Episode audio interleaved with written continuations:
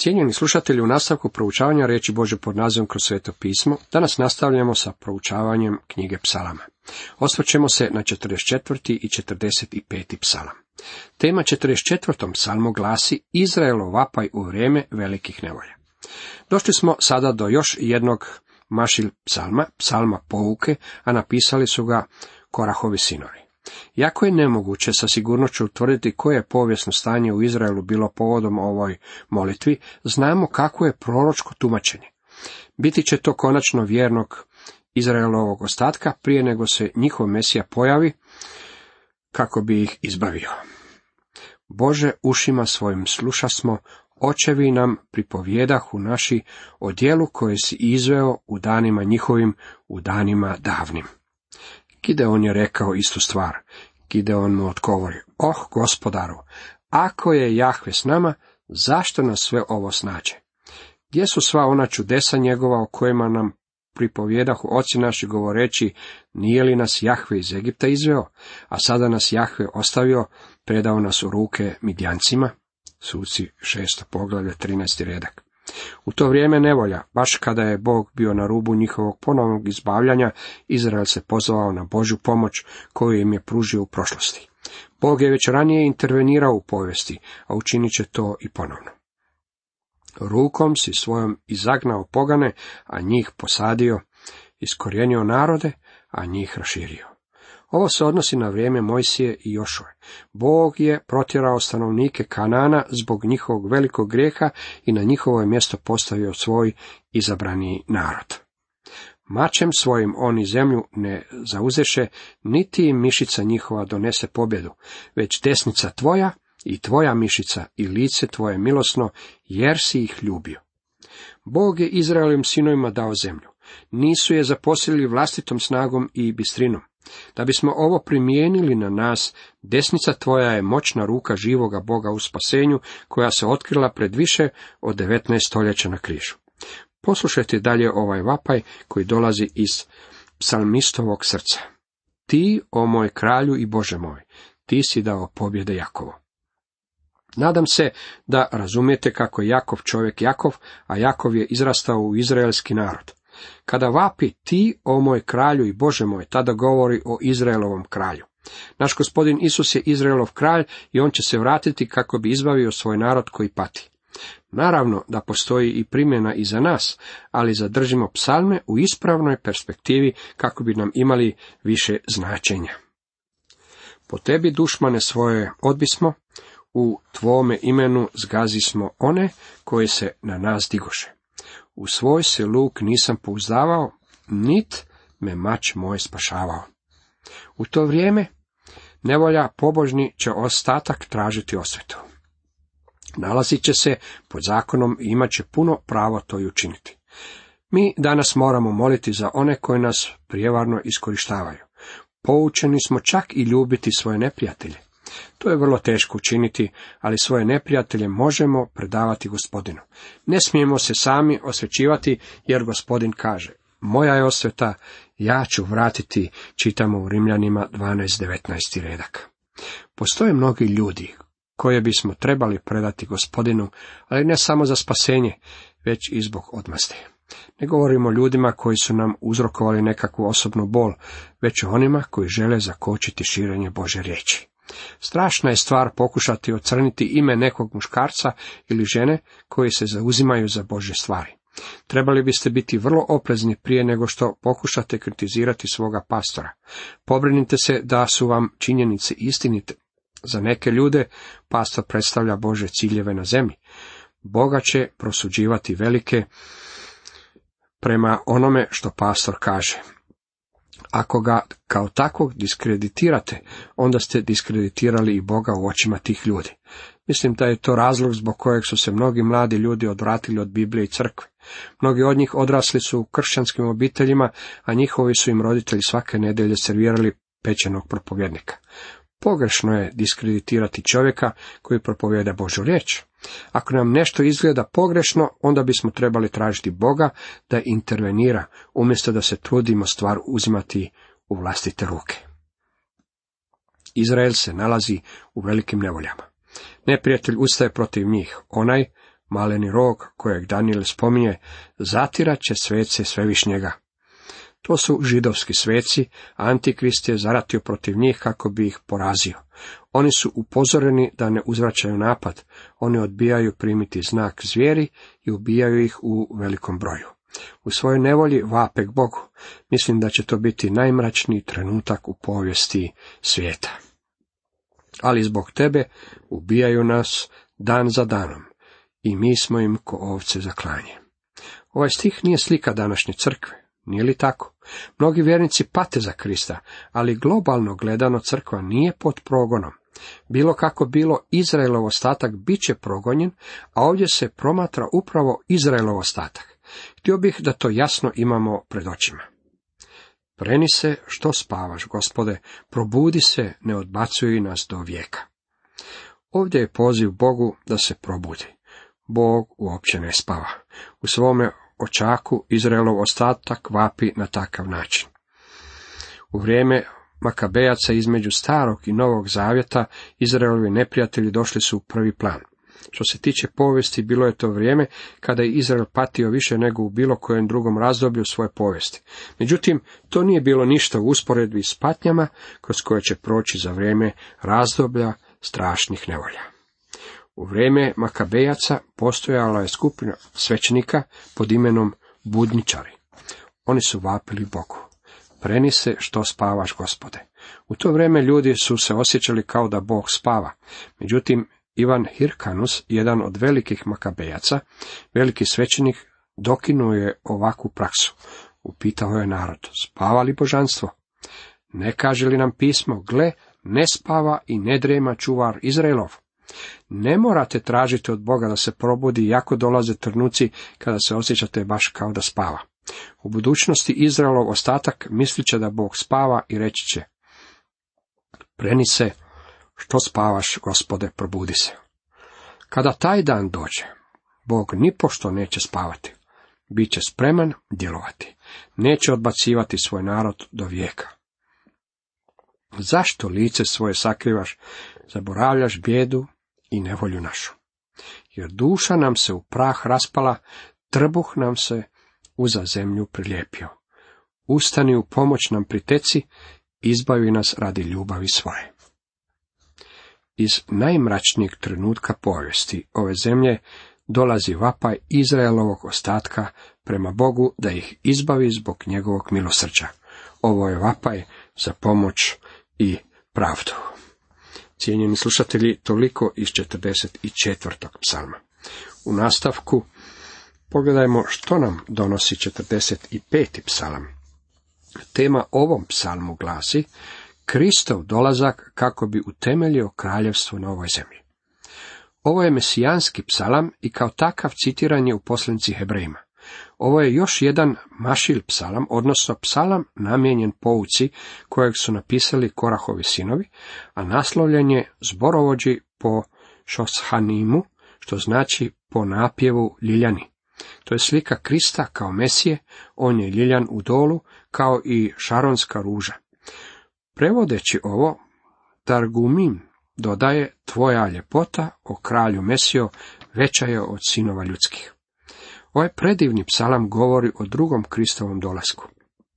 Ovime se zvuk psalama mijenja sa vapaja naroda preko tjeskobe, velikih nevolja u slavnu pobjedu njihovog kralja koji ima doći kako je opisano u otkrivenju 19. poglavlju.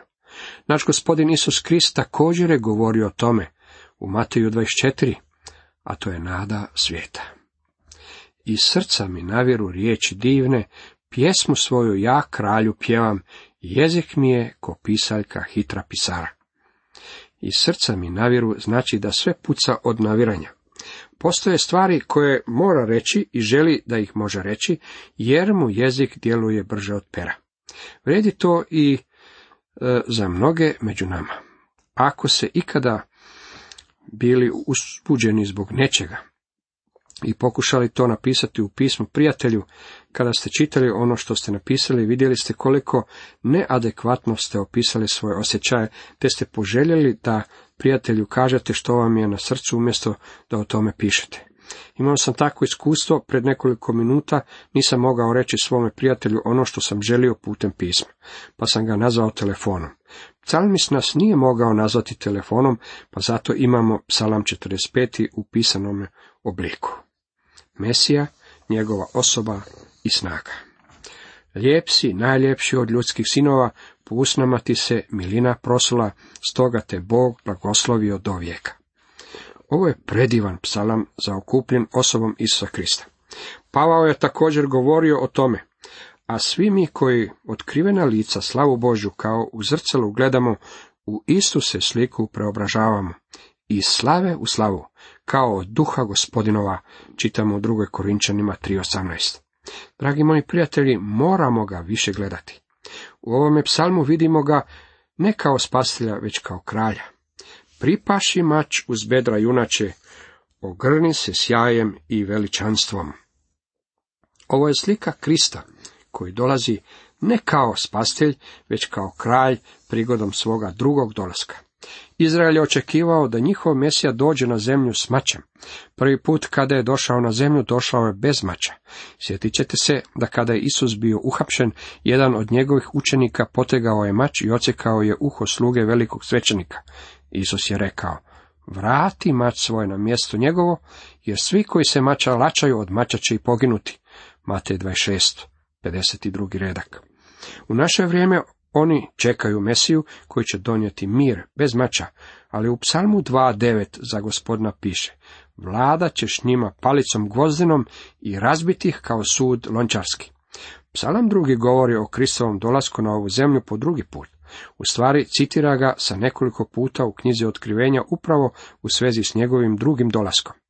Kada se vrati, zateći će svijet u stanju pobune. Antikrist će tada biti na vlasti, progonit će Bože ljude, kako vjerni Izraelov ostatak, tako i mnoštvo pogana koji će se obratiti Bogu. Po usnama ti se milost prosula. To je naglašeno, međutim također će biti osude i suda. Mislim da bismo trebali biti realistični, a ne idealistični. Morat će doći sa snagom i gnjevom protiv svijeta koji je u pobuni protiv njega. Zajaši i kreni za istinu, za vjernost i pravdu, zapni luk i desnicu svoju proslavi. U engleskom stoji i u svome veličanstvu jaši uspješno zbog istine, krotkosti i pravednosti, a desnica će te tvoja poučiti strašne stvari. Strašne stvari označavaju ono što budi staro strahopoštovanje. Zapazite, gospodin se kreće prema pobjedi, a na njegovoj platformi nalaze se tri načela. Istina, krotkost i pravednost. Znate li i jednog današnjeg kandidata koji svoj program podupire ovim trima načelima? Današnji kandidati ne zvuče ni krotko, a upitna je i istinitost njihovih tvrdnji te njihova pravednost. Njihov je motiv da budu izabrani, a ne da čine ono što je ispravno. Našem jadnom narodu potreban je kandidat koji će govoriti istinu, koji pokazuje barem malo krotkosti i koji se svim srcem zalaže za pravednost. To su vječna načela kraljevstva našeg gospodina. Niti jedan predsjednik, vođa, diktator ili kralj nikada u povijesti svijeta nije došao na vlast držeći se ovakvog izbornog programa. Ovaj je kralj drugačiji od ostalih. Kristov karakter je istina. Njegove su riječi istina. Pa opet ljudi ga nazivaju lašcem. Stvar je o tome da su svi ljudi lašci, a ne Krist. Danas nećete čuti istinu u hodnicima parlamenta, u poslovnim kruhovima, na burzi, u industrijskim kompleksima, na fakultetima, nećete je pročitati u novinama ili čuti na radiju ili televiziji, jer su sve vijesti izvrnute. Nažalost, istinu ne možete čuti čak niti u većini naših crkava. Naš gospodin, međutim, dolazi na vlast na platformi istine i poniznosti. Netko je rekao, ako želite zapanjiti cijeli svijet, kažite istinu. Na takav će način naš gospodin doći na vlast. Biće to zapanjujuće. Oštre su strelice tvoje, narodi padaju pred tobom i kraljeve dušmane ostavlja hrabrost. Ovo je portret kralja koji dolazi na zemlju. Mesija njegova vlast i slava. Ovo je dan krunidbe i radi se o ključu za razumijevanje cijelog psalma. U šestom redku nam kaže, prijestolje je tvoje Bože u vijeke vjekova i pravedno žezlo, žezlo je tvog kraljevstva. Vlada će u pravednosti. Kako li je samo svijetu potreban pravedni vladar? U vezi s njegovim dolaskom na zemlju, sam je gospodin Isus rekao, a kad sin čovječi dođe u svoje slavi i svi sveti anđeli s njime, sješće na prijestolje slave svoje. Matej 25.31. Do tada nećemo imati mira na ovoj zemlji. To je potreba svijeta. Kada je Betsy Ross načinila prvu američku zastavu, George Washington izrazio je želju da se ona viori tisuću godina. Amerika je nedavno proslavila dvijestotu obljetnicu postojanja, ali je već postala stara kao narod. Božja vladavina je vječna. Ti ljubiš pravednost, a mrziš bezakonje. Stoga Jahve Bog tvoj tebe pomaza uljem radosti, kao nikog od tvojih drugova. Pomazanik je Mesija, a Krist je grčki oblik te riječi. To nije ime, već se radi o njegovoj službenoj tituli. Prvi puta kada je došao, došao je kao prorok, bio je Božji glasnik i poruka što se odnosi na prošlost. U današnje vrijeme on je naš veliki svećenik koji se nalazi Bogu s desna, to je njegova današnja služba. Njegov drugi dolazak, međutim, biti će u svojstvu kralja, Mesije, to je u budućnosti. Bog tvoj tebe pomaza uljem radosti. Žalosno je što često o njemu mislimo kao o čovjeku tuge. Vjerujem da je bio najradosnija osoba kada je bio na zemlji.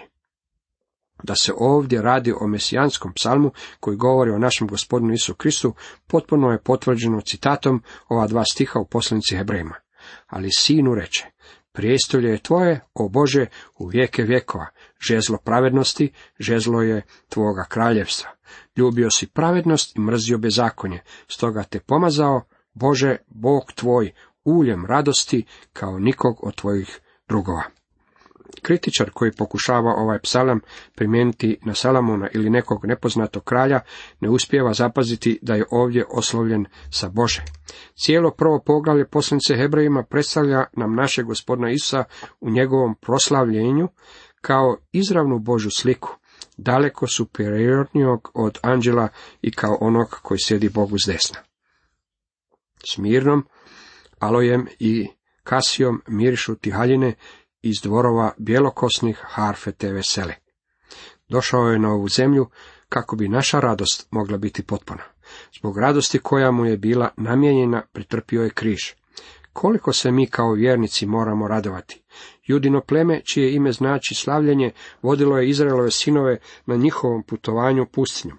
Pa opet mrmljali su, stenjali, pjevali pustinski blues, a u stvari su trebali proslavljati Boga.